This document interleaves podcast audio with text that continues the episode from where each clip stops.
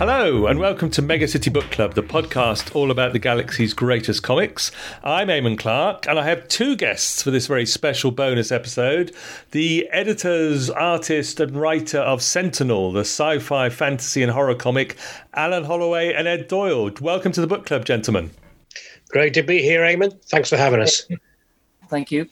So we're going to start, I'll pull back the curtain slightly because we've put this episode together slightly more hastily than I normally do, but we'll see how we get on. And we'll start with comic book or 2000 AD origin stories. Alan, as you're alphabetically, why don't you go first? Well, to be honest, comics have been in my life ever since I could read. I was always a voracious reader as a child. Started on, things like Enid Blyton and The Beano and The Dandy. And in 1977, February, I did get issue 1 of 2000 AD. Prog One. Although I hadn't read things like Warlord. Prog One, hadn't read things like Warlord and Battle beforehand. So I was really my first proper grown-up comic, I suppose. I was reading a bit about seven or eight. So I really enjoyed it and kept getting that. And I have literally read every one since.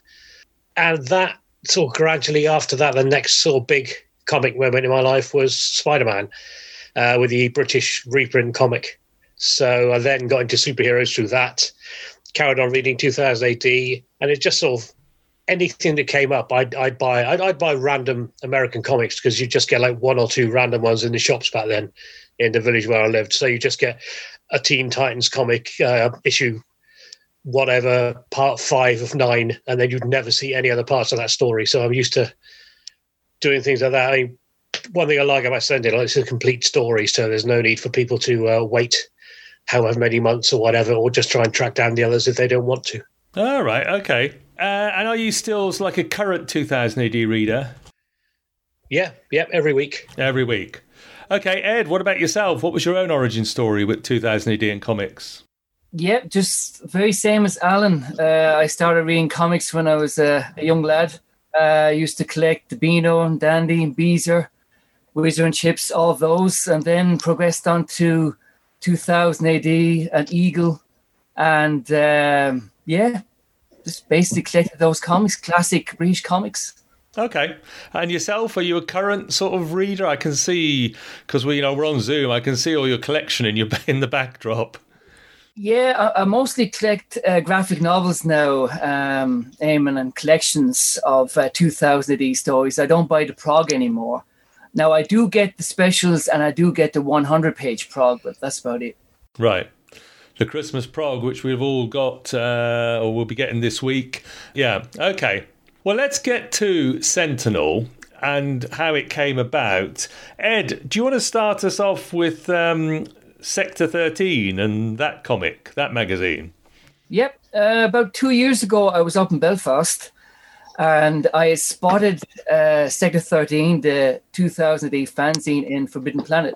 So I bought a copy and quite liked it a lot.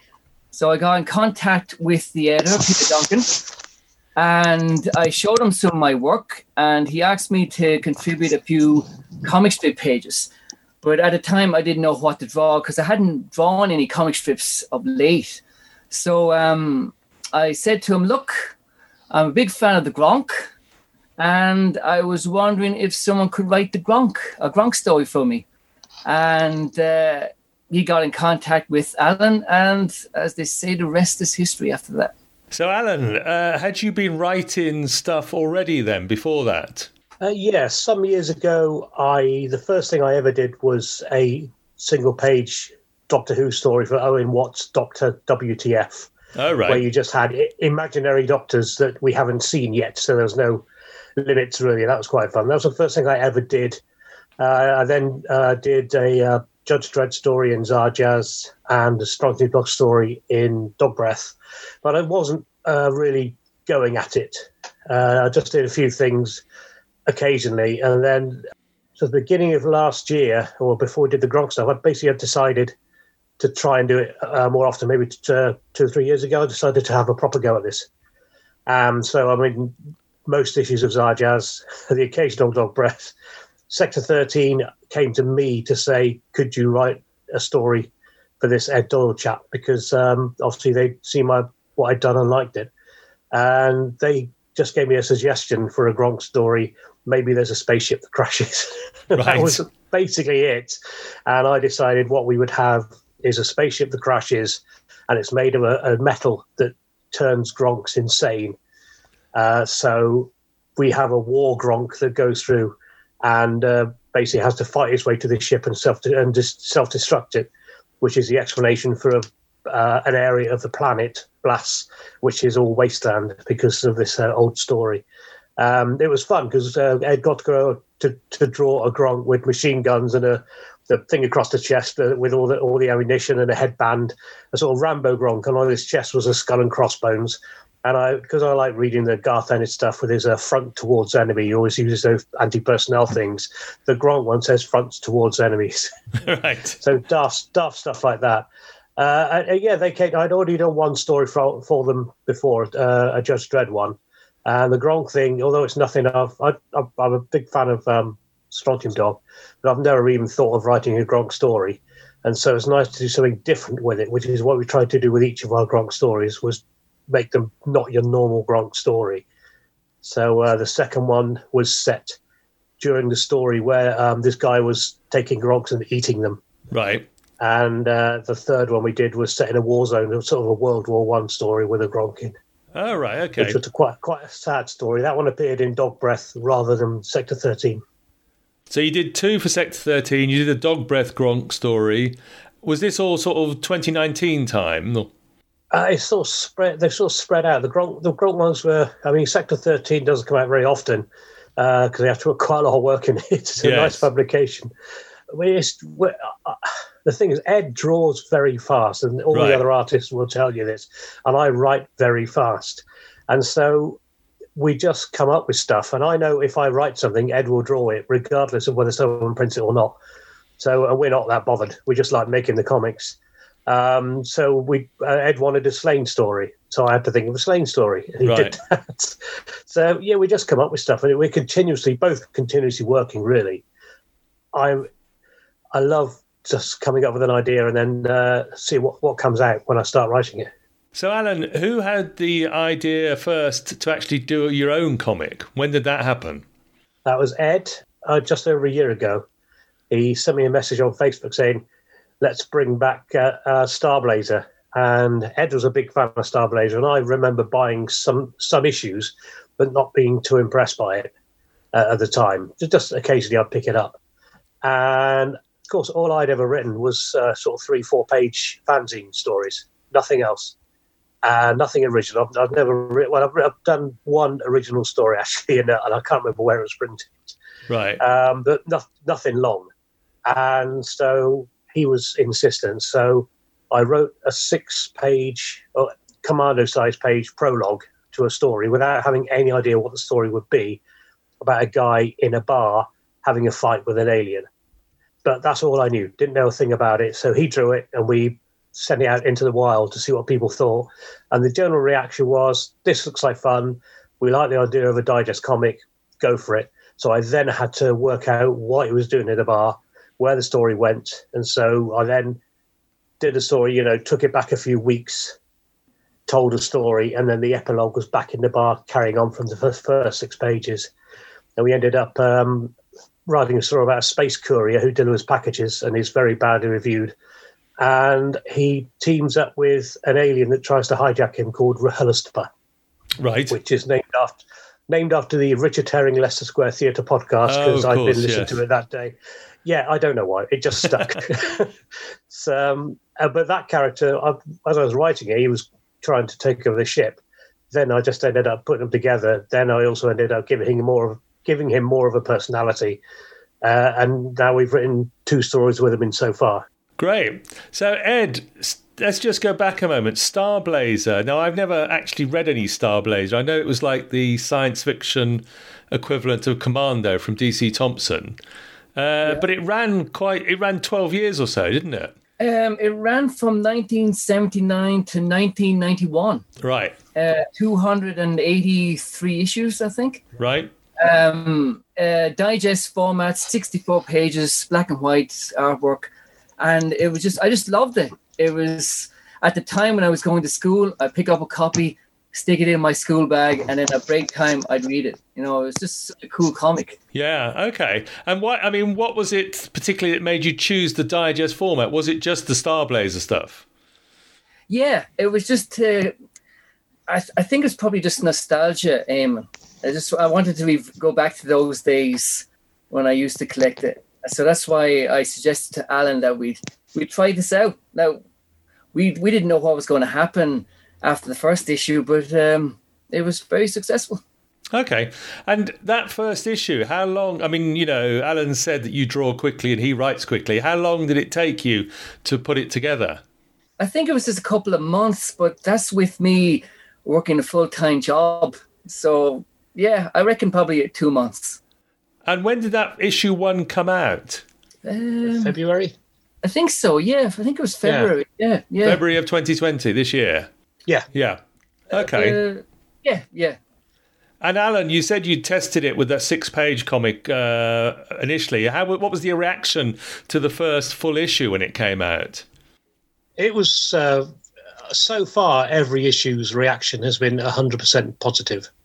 We try and make them all different. The whole point is, obviously, there's recurring characters now, but it's not just the same thing over and over again. And because Ed decided it was going to be science fiction, fantasy, and horror, started with science fiction, went on to fantasy, and then horror, just so we could cover all the bases. But all the reviews were great. The people that bought it absolutely loved it. And it was a very basic, fun space romp with a little twist and a bit of plot and characters, a lot of good dialogue, because I love writing fun dialogue. And that, for me, is the most important thing in the writing. It's a very Mark Millar thing where you can take an elevator pitch story and it's better because you write it in a fun way where it could be a boring space yawn. So it's all about the dialogue and having fun rather than just having an action story.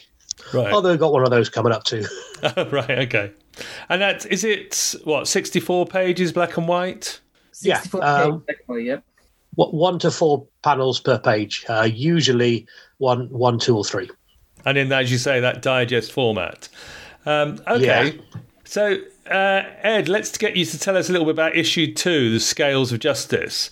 What was the story behind that one? So we wanted to do a fantasy story this time around.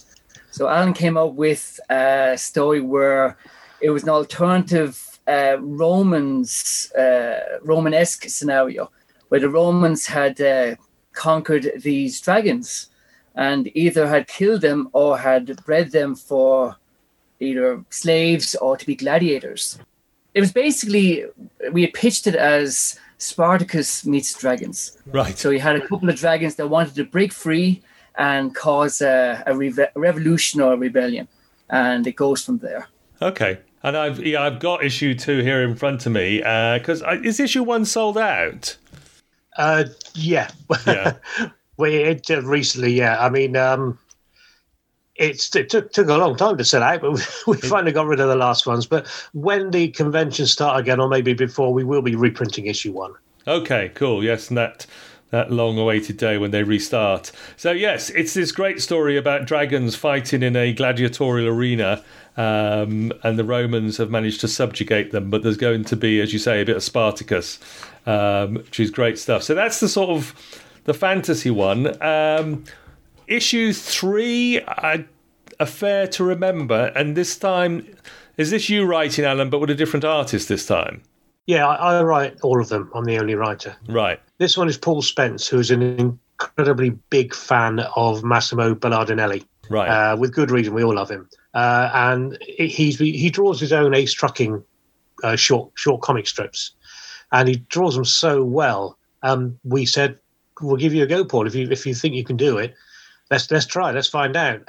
So I wrote him a space taxi script, which is basically what Ace Trucking meets the Taxi sitcom from the 1970s in a way. Right, okay, yeah. Silly jokes.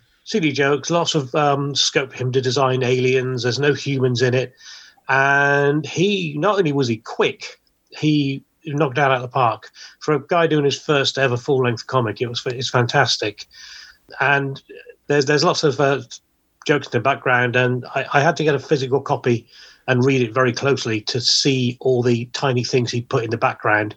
For example, there's a goldfish bowl within it, which an alien's carrying, and it's got a little shark with a hook in its jaw inside it, that sort of thing. Ah, right. The hook jaw reference. So, yeah, I didn't put that in the script, and I like when the artists don't just stick slavishly to my descriptions, because I like to do ridiculously detailed descriptions so they can have fun. It's not a 9-to-5 job and we're slaving them away and making them do everything our way. We want artists who can just enjoy themselves whilst they're doing it, so we don't look over their shoulders all the time or anything like that. Okay. And because I can't draw, I just love all the artists. Right. And where did you, I mean, how did you come across Paul Spence and then Ian Beadle? Where had you met them? Ed? Yeah, with Paul and Ian, I had been in contact with the two of them. Ah. And they had Facebook pages. Well, they were contributing artwork to Facebook pages. So I seen their work and I started messaging them, and they got in contact with Alan as well. That's okay. Well, Ian, interestingly, Ian, I wrote a, I think it was a 3-pager for Zarjaz, a Judge Dredd one, called a Joe by any other name, about a citizen who was called Joe Dredd, and it caused him no ends of problems. But he was only allowed his inheritance if he kept the name, so he stuck with it. And he's and Judge Dredd actually comes up and legally allows him to change it because there's only room for one Joe Dredd in this town. That sort of stuff. It's a fun story, and I gave Ian the script to practice on because he's very new to doing strips, and he did such a good job that I sent it to Zarjaz as it was with the art, which isn't what Zarjaz normally want, because they like to put artists and writers, give someone a script, and they liked it so much they not only printed it but gave him some more work as well. Fantastic. And then you used him obviously in issue 4, which is called Misty Moore. Was going to be issue 2, but right. He's not the fastest, and he has a job that can take up a lot of time. But that's just the way it goes. So just tell us a little bit about Misty Moore in issue 4. What was the sort of reference? This is getting more into the horror type comic.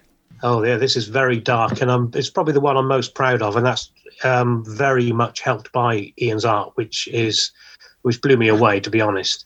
I do like old girls' comics. I didn't used to. I mean, I wish I had, but girls' comics. Ugh, who reads girls' comics? Yeah. So I just read boys' comics like Tornado and 2000 AD. And I've since read some of the reprints, etc., and picked some up. And girls' comics were quite, or could be, very horrible. They would be horrible to the heroine, who would normally go through all sorts of rubbish over every episode, only coming good in the end. And stuff like Misty would take off things like Carrie, the Two Towers, where they went back in the alternate Nazi universe, all sorts of dark stuff. And I wanted to do something that was very reminiscent of the old Misty-type Bunty serious strips. And so I set it in 1982 in a village where I grew up, not far from where I live now, and also a school where I went to and things like that. So I had real-life references to draw on, although the story itself was complete fiction. And it's about a girl who moves to a village after some trouble in her old school and goes to a new school and is mercilessly bullied by some very, very nasty people. Luckily, in her new house, in her room, there's the ghost of another girl who was bullied and committed suicide 30 years previously. And the ghost says if she lets her take over the body, she'll get revenge on them for her. And very bloody revenge. And it's a nasty, dark little story which doesn't end well for anybody. And I absolutely love it because it doesn't pull punches. There's no jokes. No. And it does have that air of those Misty comics, the bullied schoolgirl, and then it gets there's a supernatural turn. Yeah, I'll say that one for me is the best one we've done, purely because I just like that I just like the story. And I'd say Ian's art, one thing he did was if I put a page where there's two panels, instead of just filling the page with two panels, he'd put the two panels and then a background. There's one with a background of a sort of ghostly skull behind them, right, that the two panels are on top of. And again, nothing to do with me, but it's so effective. And where the girl's being beaten mercilessly with hockey sticks, again, he floated to three panels, and the background is noises of her being hit. And it's right. It makes it worse, put it that way. Yeah. But it's a horror comic, so worse is best. Yes. So that's the 4 issues that you've had out so far. And as you say, they've been black and white so far. Ed, tell us, because your 5th issue is coming out, and it's a story that you've had for a while, I think, isn't it? You published it in a comic before. I did, Eamon, yes. It was one of my own self-published comics back in 2004. At the time, it was entitled Kazana and the Legion of Chaos. And it was written by myself and a friend of mine, Chris Atkins. The comic was a 24-page, full-colour, fully painted comic strip. I got it printed, but the artwork was just... It was so washed out. It just didn't look right at all. After all the months I spent painting on the pages. So it was about a month or 2 months ago, I found the original artwork up in the attic, brought it down, scanned it. I showed Alan and I said to him, look, is there any chance of this becoming a Sentinel issue? So he looked at it and he improvised and he adapted the story to fit into the Sentinel format. And I went along and I chopped up all the 96 painted panels to fit on the pages, because each page only takes 2 or 3 panels. And that's how it came about. So it's our first full colour special. So Alan, you've written science fiction, you've written fantasy and horror, you've written a science fiction comedy one. How was it sort of adapting from Ed's original strip? Well, it was interesting because Ed sent me the comic several months ago, not with regards to Sentinel, just because he sent me a pile of stuff he found in the attic, and he had some spare copies of some of his old comics. So he just sent them for me to have a look, and some of them were pretty good. There's some nice stuff, and you could see the younger Ed in it. He is definitely a better artist now. I say anyway, but he's got his own style and it's still stuck even back then. And Kazana, I remember reading and thinking, the art's pretty good. The colours were awful. It was not very well reproduced. And seeing it now really does make a difference. And I read it and I was confused because I didn't know what was going on. There was no real explanation for some of the things that were happening. Kazana never introduced himself to anybody in the whole comic. So you don't know who he is. There were no other real characters, but it looked good. And the basic story of a warrior helping a village be protected from sort of demonic nutters was, it's a classic timeless fantasy story. And so it was fun to read. It was just the writing wasn't solid. And when he suggested putting in Sentinel, it's like, okay, we'll try. So I would say, okay, page 1 will have panel 1, 2, and 3 or whatever. And I rewrote 80% of the script. So it's the same story, but you know what's going on, and some of the characters have more personality to them, so you get more engaged with the characters. So I didn't completely reinvent it and make it something else happening, but you know what's happening a bit more. And I was actually quite amazed at how Ed managed to cut it apart and put it on the page, because I'm a bit of a technophobe, so I'm not very good at these things. And it looks very, very good. And he also repainted or painted over some of it to make it fit better or stand out better. And I'm glad it's seeing light as it should have been back then. And it just something maybe an editor would have polished it up anyway. But anyone sitting there making their own sort of 20-page A4 comic, that's impressive in my eyes, regardless of what you think of the comic. How have you funded the comics, because I don't think you've gone the Kickstarter route, have you? Yeah, all through Kickstarter. Neither of us had ever used it before. So we just tried to work out how much we need to make on Kickstarter to not lose money. The whole point of all of these issues is that we didn't want to lose money. It's not about making £1,000. It's about covering the costs, and anything on top is a bonus. Right. We just want to get the comic out, which is why I was surprised that any other artist would want to play with us, because it's a lot of work for a little reward, but they've all been brilliant. Oh, fantastic. And when is... So this will be the Sunday, I think, the 27th this episode will come out. When does issue 5 arrive? It should arrive. It should be posted out this week, I reckon. Because yeah, should be. Adrian Clark from Get My Comics, he has copies of issue 5. So, yeah, should be this week, I hope. And so that brings us neatly to, you know, how do people get hold of Sentinel, the sci-fi, fantasy and horror comic? You mentioned Get My Comics, Ed. Is that the best place to go for them? Well, it's one of the places. You can also buy our copies from the Facebook page. The Sentinel comic. If you just search for the Sentinel comic, it'll come up on it. So you can buy copies from us. Yeah, well, we'll basically get My Comics have a certain amount that they keep back.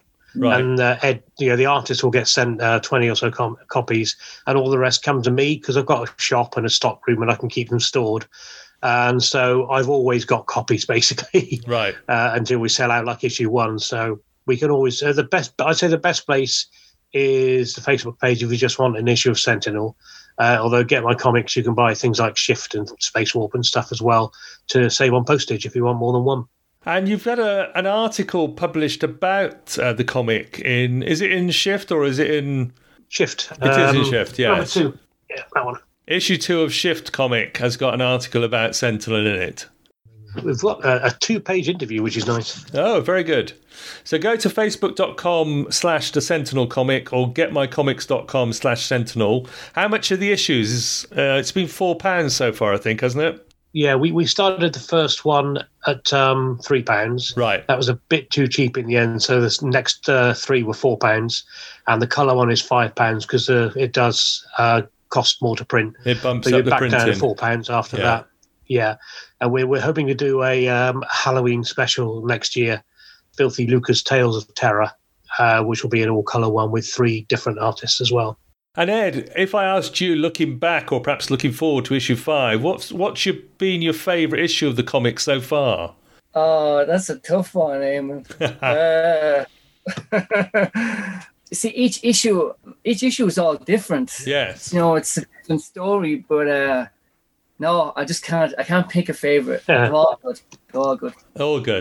And Alan, I mean, you know, what's your favourite one that Ed's worked on, perhaps? I'm asking you to pick favourite children, aren't I? Well, no, I mean, I'll be honest. The first one, Special Delivery, is a lot of fun, and it really it's a great story. But I do like the Scales of Justice because Ed designed some cracking dragons for it, and it really works well. It's giving something different than, you know, spaceships and stuff like that. And there's more action. It's a very solid story with some dark places and light places, and he got to do a bunch of dragons bursting out of a wagon, shouting "With tooth and claw, my brothers!" after Pat Mills' ABC Warriors. That's one of my favourite pages we've had so far in the comic. Fantastic.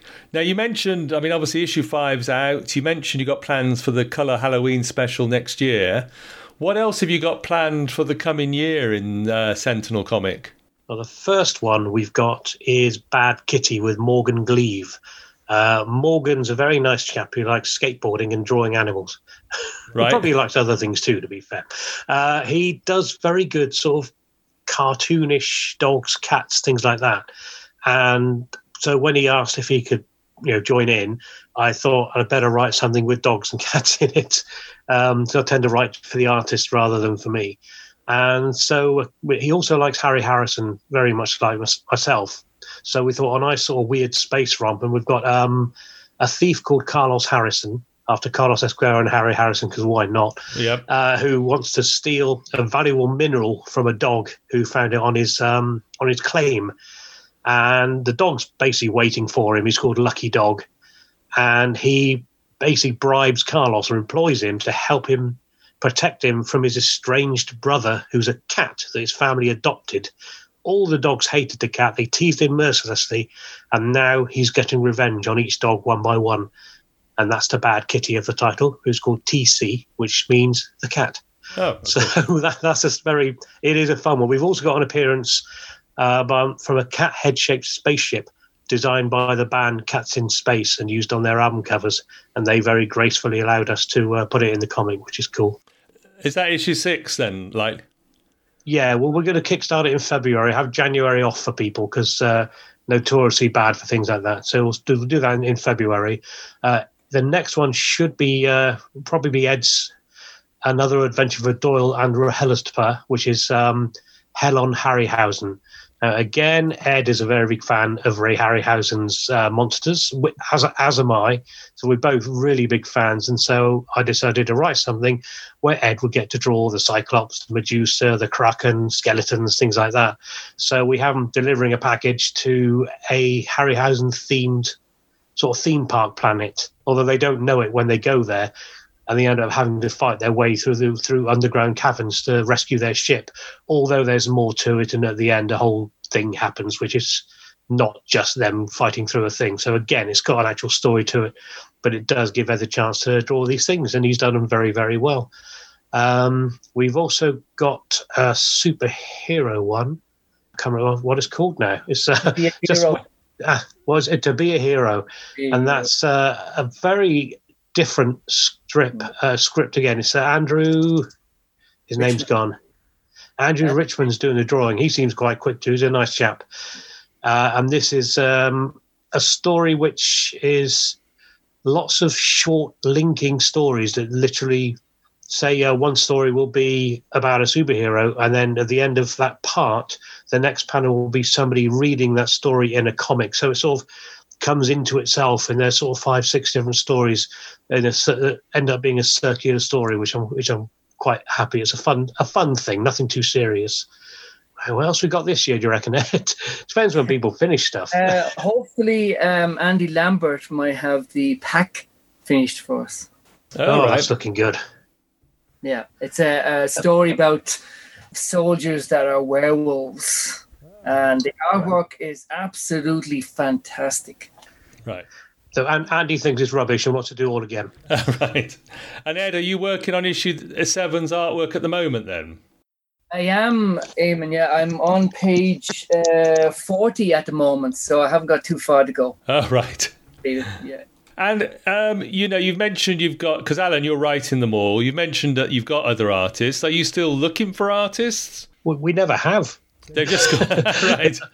The whole plan was me and Ed would do this thing and maybe do 2 or 3 or however many we can a year, and artists started coming up and asking if they could do it, and so we just make sure they were not even up to it because we had untested artists, but just making sure the style's okay, and then I would literally ask them what sort of story they like and write to their strengths if that was possible. I mean, Filippo Roncone is doing a sports story called Monkey Magic, which is it's a future sports story about a young girl who's got a natural ability at a sport which is a cross between sky surfing and curling and hurling, where you basically got these old mobile flying skateboards in a big arena and a stick to whack a ball with. So it's a bit of aero ball in there as well. Right. And it's her life, bit of tragedy, has to deal with her uncle, blah blah blah blah. Great typical sports story, because I love football stories and things like that, and so I wanted to do something with sports, and Filippo's going to take that one on.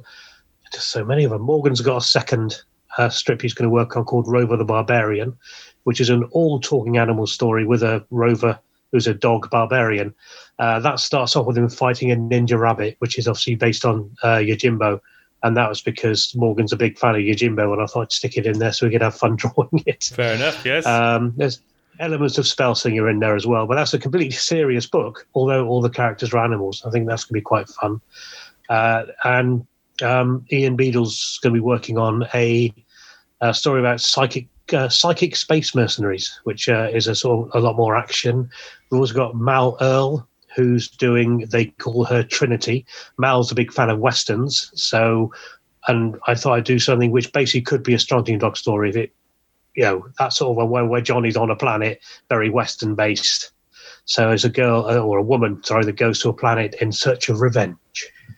And total Western. It wouldn't be sci-fi if we hadn't given him blasters in a spaceship at one point. No. So that sort of thing. And hopefully he'll do... Well, I know he will do a good job, but he's he can be a bit busy, so I don't know when we'll see it. But sooner the better. He seems quite enthused I'm quite pleased because it's the only strip Mal's ever worked on where he hasn't written it.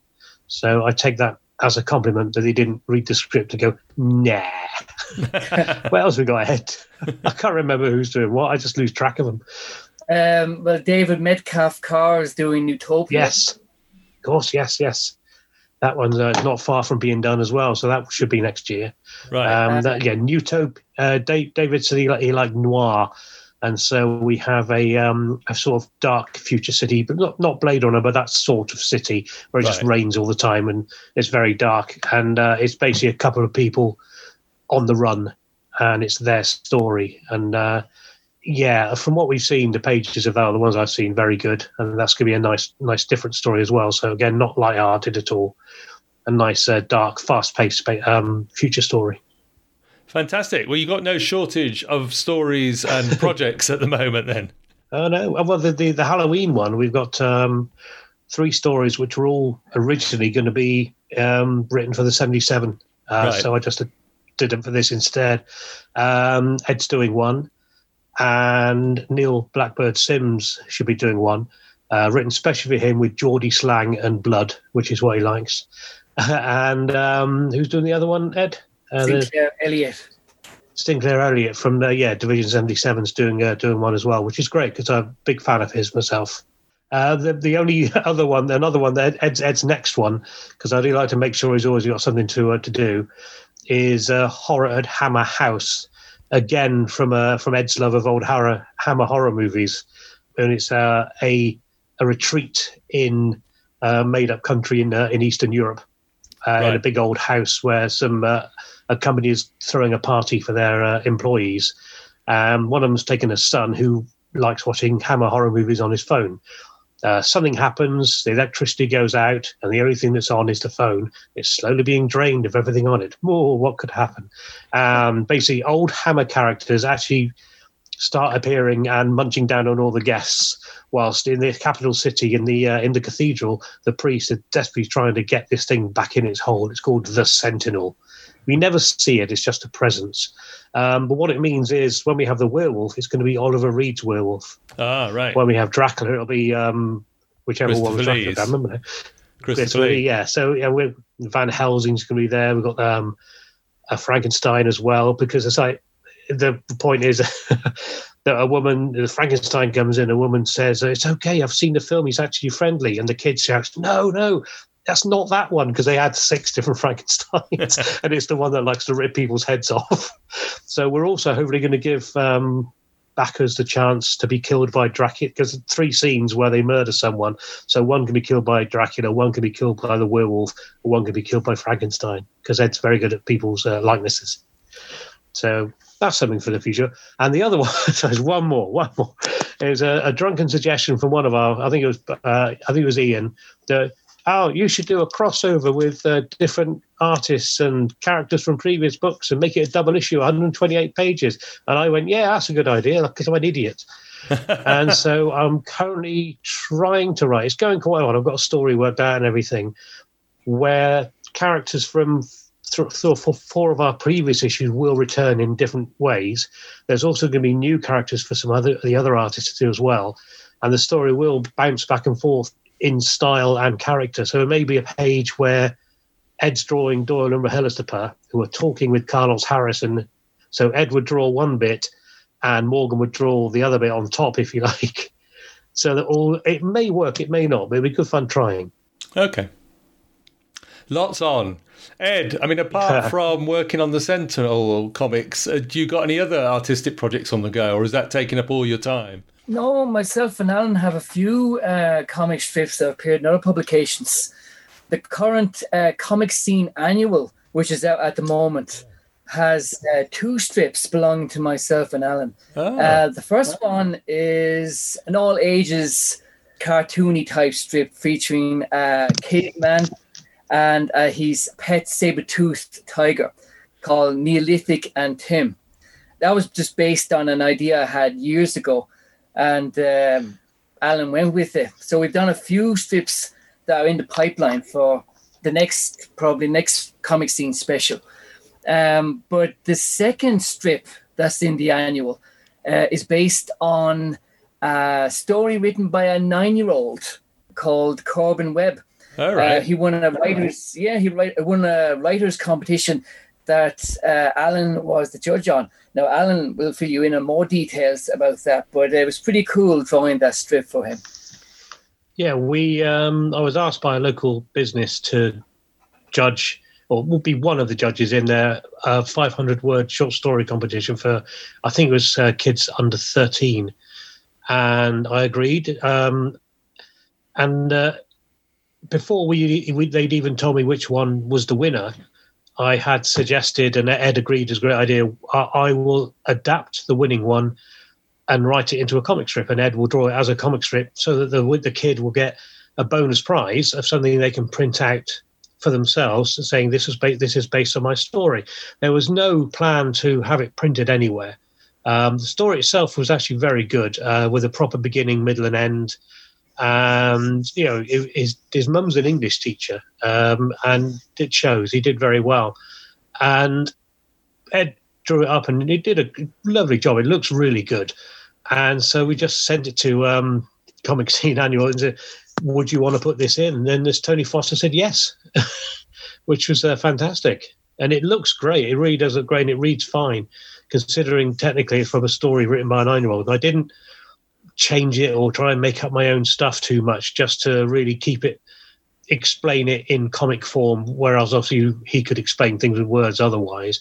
And I tried to keep to the dialogue he used and things like that as well. Fantastic. That's in the hardback Comic Scene Annual, which is out now. And I believe he's downstairs waiting for me. How chuffed would you be if you were 9 and a story you'd have written was in an annual? In a Christmas annual. Fantastic, yeah. Yeah. And Alan, you've got a comic book shop and a bookshop, don't you? Yeah, it's a small shop in Weston-super-Mare, and we do lots of graphic novels and comics, science fiction books only. I don't bother with other stuff, and Lego, sort of not so much collectibles, but sort of geeky gifts like wallets and things like that. I'm never going to be rich off this. I'm never going to be rich off comics either. I'm just treading water, but just trying to enjoy life. Fantastic. And does the shop have an online presence, or is it just brick and mortar? Yeah, it's just a Facebook shop, really. The Imaginarium Western. It's called Imaginarium, and the Facebook page is Imaginarium Western. Fantastic. Well, I'll put the show... And we sell Sentinel. Of course. I will put the links to all those sites in the show notes for this episode. So that's the facebook.com/thesentinelcomic, getmycomics.com/sentinel, and the Imaginarium shop as well. Great stuff, gentlemen. Thank you so much for giving up your time this evening. Cheers, Eamon. Thanks, Eamon. Do go and check out the Sentinel comic, and it sounds like you're going to have some busy times coming up as well. No shortage of future issues. Yeah, we're set for 2 years. And thank you for everyone for listening to Mega City Book Club. As ever, find all the links at megacitybookclub.com, including links to Alan and Ed's comics. Follow the podcast on Twitter, Facebook, Instagram, Spotify, and the 2000 AD forums, or email me, mcbcpodcast@gmail.com. And that'll do us until next time on Mega City Book Club, when we're passing judgment on another great book. It's time for goodbyes. Goodbye from me, from Alan. It's goodbye from me. And Ed. That's goodbye from me.